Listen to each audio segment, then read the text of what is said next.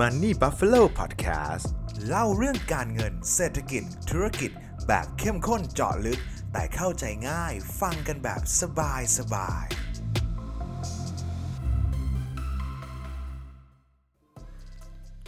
ยิวฟาร์มิงคือเสน่ห์ที่ปฏิเสธไม่ได้ของ Decentralized Finance ถ้าหากเราอยากทำยิวฟาร์มิงเราจะเลือกพูอย่างไรให้ไม่ถูกหลอก ยินดีต้อนรับทุกท่านนะครับ กลับเข้าสู่รายการ Money Buffalo Podcast นะครับ โหในช่วงเสาร์อาทิตย์อาทิตย์นี้ที่ผ่านมานะครับ ตลาดคริปโตนี่เดือดมากนะครับโอ้โหมีทั้งข่าวที่ดี ข่าวที่ไม่ดี แล้วก็มีการปรับฐานอย่างรุนแรงเลยนะครับ ในรอบแค่ 1 อาทิตย์เองนะฮะปรับลงมาเยอะมากนะครับทำให้ ผมว่าสื่อการเงินหลาย ๆ สื่อที่เรารับฟังในช่วงนี้ครับ หรือแม้กระทั่งใครที่ไม่ได้สนใจคริปโตเลยนะครับ ช่วงนี้เนี่ยยังไงผมว่าก็ต้องรู้จักแน่นอน เพราะว่าสื่อหลักเองก็เอาไปเริ่มเริ่มเอาไปเล่นแล้วนะครับ การขึ้นลงของตลาดคริปโตนะครับ แล้วเราก็จะเห็นอีกหลาย ๆ สื่อเลยนะครับ เปิดช anel เพิ่มเกี่ยวกับคริปโต การลงทุนเกี่ยวกับคริปโตนะครับ รวมถึง Money Buffalo เองก็กำลังจะมีเขาเรียกว่าคอลัมน์ของคริปโตเพิ่มนะครับ หลังจากที่ผมได้ทำคอนเทนต์เกี่ยวกับคริปโตค่อนข้างเยอะเนี่ย แต่เดี๋ยวจะแบ่งหมวดหมู่เนี่ยให้กับทุกท่านเนี่ยสาามารถเข้าไปอ่านคริปโตได้เรื่อย ๆ เลยนะครับ ยังไงก็ฝากติดตามกันด้วยนะครับประเด็นในทีนี้เนี่ยผมว่าประเด็นที่มันรุนแรงแล้วก็ผ่านหูหลายๆท่านเนี่ยผมว่าถ้าใครอยู่ในตลาดอยู่แล้วอย่างเรื่องของ แพนเค้กบันนี่นะครับอย่างเรื่องของ DeFi 100 นะครับ DeFi 100 DeFi 100 นะครับแล้วแต่แล้วแต่ว่าทุกท่านจะเรียกว่าอะไรนะครับ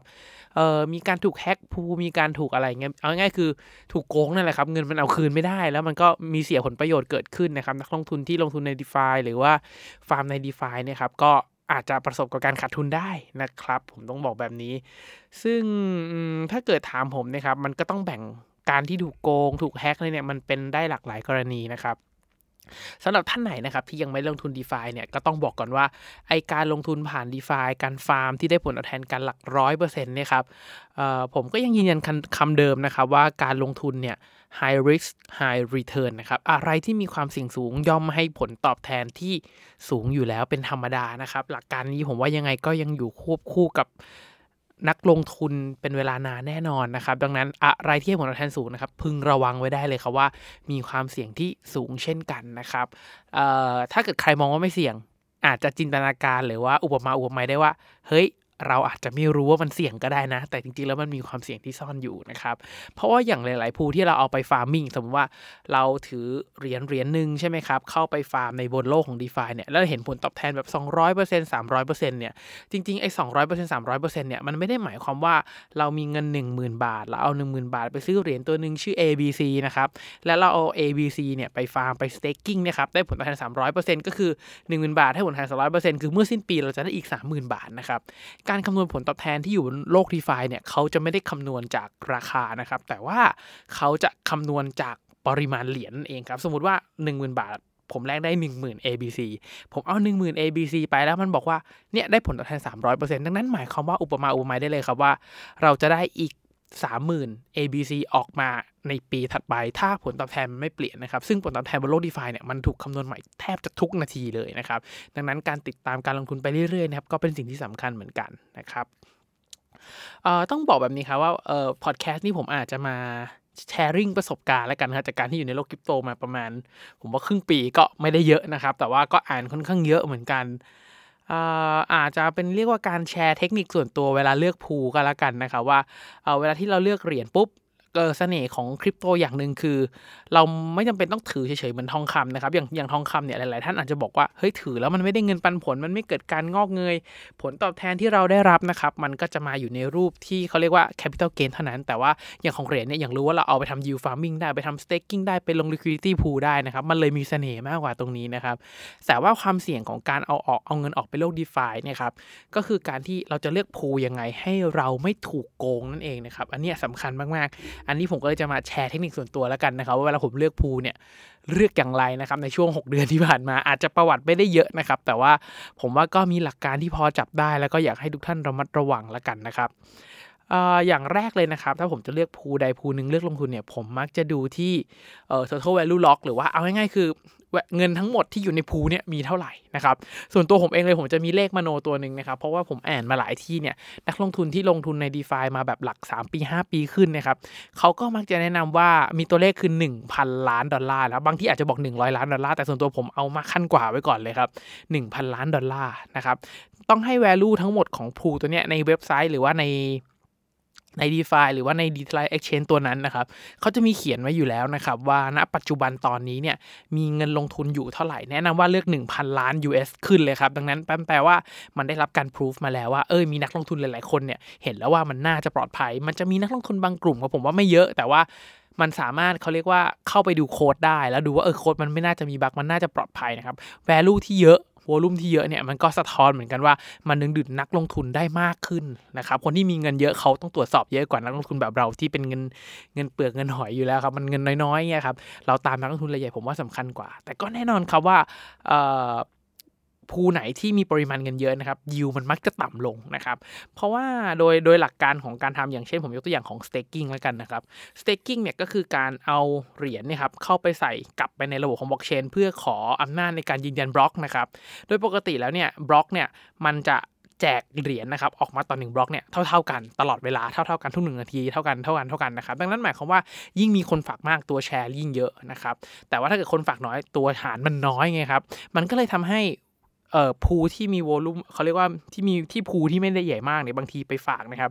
มันอาจจะนะครับผมใช้คำว่ามันอาจจะมันอาจจะให้ยิวที่สูงได้ แต่ว่ายิวที่สูงเนี่ยบางทีนะครับมันก็มากับการที่ให้เหรียญเดิมบวกกับเอ่อ governance token คือเป็นเหรียญของแพลตฟอร์มนั้นๆเองนะครับแล้วเขาก็คำนวณมูลค่าณปัจจุบันออกมาเออมันน่าจะได้ผลตอบแทนที่สูงขึ้นนะครับ อะไรแบบนี้อย่างแรกเลยนะครับ ลองดู total value lock หรือว่าที่เอ่อในศัพท์ของ DeFi เขาจะเรียกว่า TVL นะครับให้มันเกิน 1,000 ล้านไว้ก่อนนะครับก็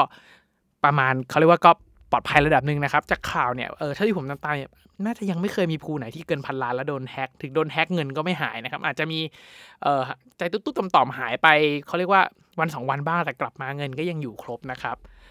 อันที่2เนี่ยที่ผมจะดูเลยก็คือเรื่องของระยะเวลาที่พูนั้นเปิดมานะครับจริงๆของพวกนี้มันสามารถ tracking ได้หมดเสน่ห์ของโลก d e f าของมันเนี่ยครับก็คือไม่ว่าคุณจะทำอะไรที่อยู่บนโลก d e f าเนี่ยมันจะถูกบันทึกอยู่บนระบบบล็อกเชนทั้งหมดนะครับเมื่อมันถูกบันทึกอยู่บนระบบบล็อกเชนทั้งหมดเราสามารถไล่ได้เลยครับตอนนี้มันอยู่ที่ 60,000บล็อก1 0 0 0 0แสนบล็อก2 0 0 0 0บล็อกนะครับเราสามารถไล่ transaction กลับไปที่บล็อกที่ศูนย์ได้เลยว่ามันเกิดขึ้นเมื่อไหร่ และ transaction ที่บล็อกศูนย์นั้นมันมีใครทำอะไรบ้างเราเห็นหมดเลยนะครับโค้ดไม่ได้อ่านยากครับมันมีเขียนที่ผมว่าคนทั่วไปอ่านออกนะครับ เอาที่ระยะเวลาเปิดเปิดมานานๆหน่อยแล้วกันนะครับ อย่าเพิ่งแบบเปิดอาทิตย์ที่แล้วเนี่ยแล้วก็เข้าไปใส่การเปิดวันที่แล้วเห็น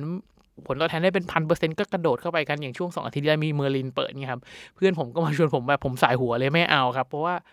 เงินเราหามาด้วยความยากลำบากครับ อย่าไปเก็บเศษเหรียญบนทางด่วนเลยครับ ต่อให้ได้มาพันเปอร์เซ็นต์จริง แต่ถ้าเรากล้าเอาเงินลงทุนแค่พันเดียวครับ ได้มาพันเปอร์เซ็นต์จริงก็ โอกาสมันคือได้หนึ่งล้านก็จริงแต่หนึ่งปีนะครับดังนั้นผมเชื่อว่าถ้าเกิด pool นั้นใหญ่ขึ้นเรื่อยๆเนี่ยพันเปอร์เซ็นต์มันไม่มีทางแบบพันเท่าแบบนี้มันไม่มีทางมอบให้ได้อยู่แล้วนะครับ ดังนั้นต้องระวังด้วยนะครับ ส่วนตัวผมก็เลยจะใช้เรื่องของขนาด pool นะครับ แล้วก็อายุของ pool เข้ามานะครับ อันที่3เนี่ยที่ อันนี้มันอาจจะค่อนข้างส่วนตัวผมคิดว่ามันแอบ strict นิดนึงนะครับ ก็คือพยายามหา pool ที่ผ่าน audit นะครับ ซึ่ง pool ที่ผ่าน audit เนี่ยก็มีข่าวโดนแฮ็กไม่เลิกไม่เลิกเลยนะครับ แต่ว่าอย่างหนึ่งที่พอจะการันตีได้คือถ้าเกิด pool ไหนที่มันเป็น pool ใหญ่แล้วเป็น well-known pool มากๆนะครับคนรู้จักมากๆเนี่ยแล้วถ้าเกิด pool ที่เรากำลังจะไปลงเนี่ยใช้ audit เดี๋ยวผ่าน audit เดียวกันกับ pool ใหญ่ตัวนั้นเนี่ยก็พอจะมั่นใจแล้วก็พอปลอดภัยได้ประมาณหนึ่งนะครับว่าเฮ้ย audit ตัวเนี้ยไม่ได้มั่วนะครับเพราะว่าต้องยอมรับว่า ออดิตที่อยู่ในโลกของ d e f าเนี่ยมันไม่เหมือนกับ audit ที่เราคุ้นเคยนะครับไอ audit ที่เราคุ้นเคยนะครับมันก็จะเป็นแบบเออเออ Big Four นะครับใครทำงานอยู่ บริษัทบัญชีใหญ่ๆเนี่ยก็จะมี KPMG นู่นนั่นนู่นนี่อะไรเงี้ยครับที่เป็นบริษัทใหญ่ๆเนี่ยแต่มันในออดิตที่อยู่ในโลกของ d e f าเนี่ยมันจะไม่ใช่ audit ที่มาตรวจโค้ดแบบนี้นะครับ ชื่อผมเชื่อว่าทุกท่านไม่รู้จักเลย ตอนแรกผมก็ไม่รู้จักเหมือนกันแต่ว่าพอเริ่มอ่าน white paper เริ่มศึกษาเรื่องของแพลตฟอร์มไปเรื่อยๆนะครับเราก็จะเริ่มคุ้นๆครับว่าเฮ้ยไอแพลตฟอร์มไอชื่อตัวนี้มันคุ้นมันเคยตรวจสอบที่นี่นี่นะเอ้ยมาตรวจสอบให้กับ pool เล็กอันนี้ เออน่าสนใจมากขึ้น แล้วก็ถ้า pool มันยังไม่ได้ใหญ่มากเวลามันเพิ่งเปิดมาไม่นานนะครับ ผมก็อาจจะรอเวลานิดนึงนะครับให้มันน่าสนใจมากขึ้นนะครับเอออย่างที่ 4 ที่ผมจะเลือกเลยนะครับ คือถ้าเกิด 3 อันนี้รู้สึกยากไปนะครับ ผมอาจจะแนะนำว่าให้ไปเปิดอย่างเช่นเว็บไซต์ Coin Market Cap หรือว่าดูเว็บไหนก็ได้ครับ Binance ก็ได้ครับที่มีการจับลำดับนะครับว่า Market Cap ของเหรียญตัวไหนนะครับที่มันสูงๆบ้างนะครับอย่างเช่น เอาราคาของเหรียญณปัจจุบันคูณกับจำนวนเหรียญที่มีในระบบทั้งหมดออกมามันก็จะจัดเป็น Market Cap ใช่ไหมครับ ผมมักจะเลือกสกีนละกันนะครับ จากลำดับ1ถึง50นะครับ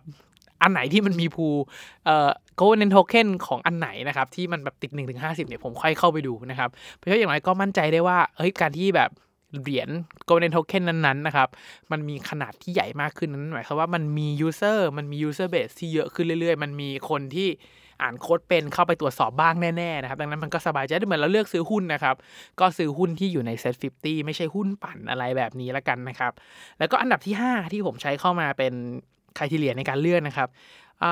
ผมมักจะเลือกแพลตฟอร์ม หรือว่า pool นั้นนะครับ ที่มีรายได้หรือว่ากำไรอย่างชัดเจนนะครับ อย่างเช่นอาหารมีรายได้มันมีประโยชน์หลายอย่างนะครับ มั่นใจได้ว่าเฮ้ยถ้าคนทำแพลตฟอร์ม แล้วมันมีรายได้ที่ชัดเจน เราเห็นว่าเขาได้ค่าธรรมเนียมไปเท่าไหร่บ้างนะครับ ข้อดีที่แบบปฏิเสธไม่ได้เลยคือเฮ้ยถ้าเกิดไอ้ pool เนี่ยมันยัง generate รายได้ให้กับเขาเรื่อยๆอย่างต่อเนื่องเนี่ยเอาคนสติดีทั่วไปนะครับ มันไม่มีใครปิด pool นี่แล้วเพราะมันเป็น cash machine ที่ผลิตได้ถูกไหมอย่างแรกเลยครับ อย่างที่ 2 คือข้อดีคือ ถ้าเกิด pool นั้นมีกำไรนะครับ governance token ที่ออกมาเขาอาจจะมีการเอากำไรนะครับไป burn เหรียญมากขึ้น พอ burn เหรียญมากขึ้น supply ลดลงราคาเหรียญที่เราได้มา มันก็จะมีโอกาสเพิ่มขึ้นด้วย มันก็เป็นผล 2 ต่อนะครับและเนี่ยผมก็เลยจะดู 5 อย่างนะครับ ส่วนตัวผมเองก็คือขนาด pool 2 ก็คือระยะเวลา 3 คือ audit เป็นใครนะครับ ต้องเป็น well-known audit นิดนึง อันดับ 4 คือดู market cap ของ governance token นั้นๆนะครับ อันดับ 5 คือแพลตฟอร์มที่เราไปลงทุนหรือ pool นั้นๆเนี่ยต้องมีกำไรหรือรายได้อย่างชัดเจนนะครับ อันนี้ผมก็อยากฝากไว้นะครับว่า d e f าเนี่ยมันเป็นเออผมว่าข้อดีที่ดีที่สุดของมันนะครับ ก็คือมันไม่มีศูนย์กลางนะครับ มันเอ่อถ้าเกิดพูดแบบง่าย ๆ และ เข้าใจง่ายๆเลยคือทุกคนสามารถเป็นธนาคารได้ และใครเราก็สามารถไปเป็นลูกค้าของธนาคารไหนได้เช่นกันนะเราสามารถตั้งธนาคารเองได้ เราสามารถปล่อยกู้โดยตรงได้ เราสามารถฝากเงินโดยตรงได้ กับคนที่ต้องการกู้เงินได้นะครับเหมือนเราเป็นธนาคารนะครับ แต่ข้อเสียของมันก็คือการที่มันไม่มีศูนย์กลางนี่แหละครับมันเป็นทั้งข้อดีที่ดีมากแล้วก็ข้อเสียอย่างมหาศาลนะครับปกติระบบการเงินส่วนใหญ่ที่เราชิน แล้วก็ใช้กันมาโดยตลอดเนี่ยมันมักจะมีใครสักคนนะครับเป็นผู้ดูแลระบบ อย่างเช่นเราอยู่ในประเทศไทยมันก็มีธนาคารแห่งประเทศไทยคอย ให้กฎเกณฑ์เพื่อไม่ให้ประชาชนถูกโกงเราอยู่ในตลาดทุนเราก็มีกรตมีตลาดหลักทรัพย์คอยดูคอยคัดเลือกหุ้นนะครับถึงแม้มันจะไม่คัดเลือกไม่ได้ร้อยเปอร์เซ็นต์หรอกครับในตลาดหุ้นมันก็มีหุ้นบางตัวที่มันไม่ไหวจริงๆนะครับแต่มันก็อย่างน้อยก็เป็นเหมือนตัวกรองที่ไม่ให้นักลงทุนโดนหลอก เข้าใจใช่ไหมครับว่า การที่มันมีมีตัวกลางเนี่ยเราต้องดูแลตัวเอง โปรเทคเงินตัวเองเป็นนะครับอันนี้พวกนี้เป็นแค่ความเสี่ยงเดียวอยู่บนโลก d e f าที่พูอาจจะปิดหรือเอาอาจจะโดนพูโกง หรือว่าพูโดนแฮกนะครับบาง pool อาจจะไม่ได้ตั้งใจแฮกแต่โค้ดมันมีตัวรั่วครับก็โดนแฮกได้นะครับบางอันอย่าง PancakeBunny นะครับก็ไม่ได้โดนแฮกแบบโดนแฮกด้วยโค้ดนะครับแต่โดนแฮกด้วยระบบของตลาดที่มันมีการ flash loan อย่างรุนแรงทำให้ราคาเหรียญโทเค็น Bunny จาก 200 300 เหรียญเนี่ยตกมาเหลือ 8 เหรียญแล้วค่อยๆ rebound กลับขึ้นมานะครับมันก็มีความเสี่ยงต่างๆ พวกนี้ครับเยอะมากแล้วเรื่องของ d e f าเรื่องของการลงทุนเรื่องของการ farming ที่อยู่อยู่บนโลกของ Decentralized Finance เนี่ยครับต้องยอมรับครับว่ามันเป็นโลกใหม่พอมันเป็นโลกใหม่เนี่ยครับข้อมูลต่างๆ หรือว่าความสิ่งต่างๆ เนี่ย ผมเชื่อว่ามันยังไม่ได้มีให้อ่าน มันยังไม่เกิดขึ้นมันยังไม่เห็นภาพนะครับ เท่ากับการลงทุนแบบเก่าๆ การลงทุนแบบเก่าๆในตลาดหุ้นตราสารหนี้ตลาดซื้อขายอัตราแลกเปลี่ยนพวกนี้มันอยู่กับเรามาหลายสิบปีหลายร้อยปีนะครับเราจะเริ่มชินเราจะมีหนังสือให้อ่าน เราจะเข้าใจว่ามันเกิดอะไรขึ้น มันจะมีเหตุการณ์ในอดีตมา อธิบายเหตุการณ์ปัจจุบันเสมอนะครับ แต่เรื่องของ d e f าเนี่ย บางทีมันเป็น new case new study case เทคโนโลยีมันทำให้ทุกอย่างมันไปอย่างรวดเร็ว แล้วบางทีมันไปอย่างรวดเร็วแต่ฐานมันไม่แน่นนะครับพอฐานมันไม่แน่นปุ๊บมันก็ค่อนข้างแบบล้มง่าย พอมันล้มง่ายปุ๊บมันก็จะเกิดความสูญเสียขึ้นมานะครับผมว่าในช่วงหนึ่งอาทิตย์ที่ผ่านมาเป็นอีกช่วงหนึ่งอาทิตย์ที่ทำให้เราเห็นว่าตลาดคริปโตเนี่ยมีความเสี่ยงที่สูงนะครับข่าวดีมาตลาดเหรียญขึ้น ข่าวร้ายมาตลาดเทศาสตร์ศาสตร์บิตคอยที่ว่าแน่ลบ 60 40ถึง60%นะครับก็เป็นคอยบางอันหรือว่าเอาคอยอัลติเนตคอยนะครับ บางอันเนี่ยลบกัน80 80 80ถึง90%ไปแล้วนะครับ ดังนั้นผมก็อยากจะบอกว่าอยากให้บริหารความเสี่ยงกันให้ดีนะครับในช่วงตลาดย่อแรงๆเนี่ยเหรียญไหนที่ดีผมว่าเป็นโอกาสที่เก็บแต่เหรียญไหนที่มันไม่ไหวจริงๆนะครับบางทีอาจตัดสินใจปล่อยออกไปก่อนอาจจะเป็นทางเลือกที่ดีกว่านะครับ สุดท้ายผมก็อยากจะแนะนำว่าสำหรับเงินที่ลงทุนในคริปโตเนี่ยอยากจะให้เป็น เงินที่มันเย็นจริง ๆ แล้วพร้อมเสียได้นะครับ การลงทุนที่ดีที่สุด ไม่ใช่การลงทุนที่ให้ผลตอบแทนที่สุดนะครับสำหรับผม แต่ว่าการลงทุนที่ดีที่สุดต้องเป็นการลงทุนที่เราสามารถกินอิ่ม และก็นอนหลับสบายนั่นเองนะครับ ถ้าเกิดใครมีอะไรก็สามารถคอมเมนต์บอกกันได้นะครับ ผมยินดีปรับเปลี่ยนให้รายการ Money Buffalo Podcast เป็นเพื่อนคู่คิดของนักลงทุน และพัฒนารายการให้ดีมากขึ้นเรื่อยๆนะครับสุดท้ายนะครับถ้าใครมองว่า podcast นี่เป็นประโยชน์นะครับอยากจะรบกวนทุกท่านจริงๆครับให้กดไลค์กดแชร์กด subscribe นะครับในทุกๆช่องทางที่ทุกท่านรับฟังนะครับเพื่อเป็นกำลังใจให้กับตัวผม เป็นกำลังใจให้กับทีมงาน Money Buffalo นะครับเพื่อตั้งใจผลิตชิ้นงานดีๆ ต่อไปนั่นเองนะครับยังไงก็ให้ทุกท่านโชคดีกับการลงทุนนะครับ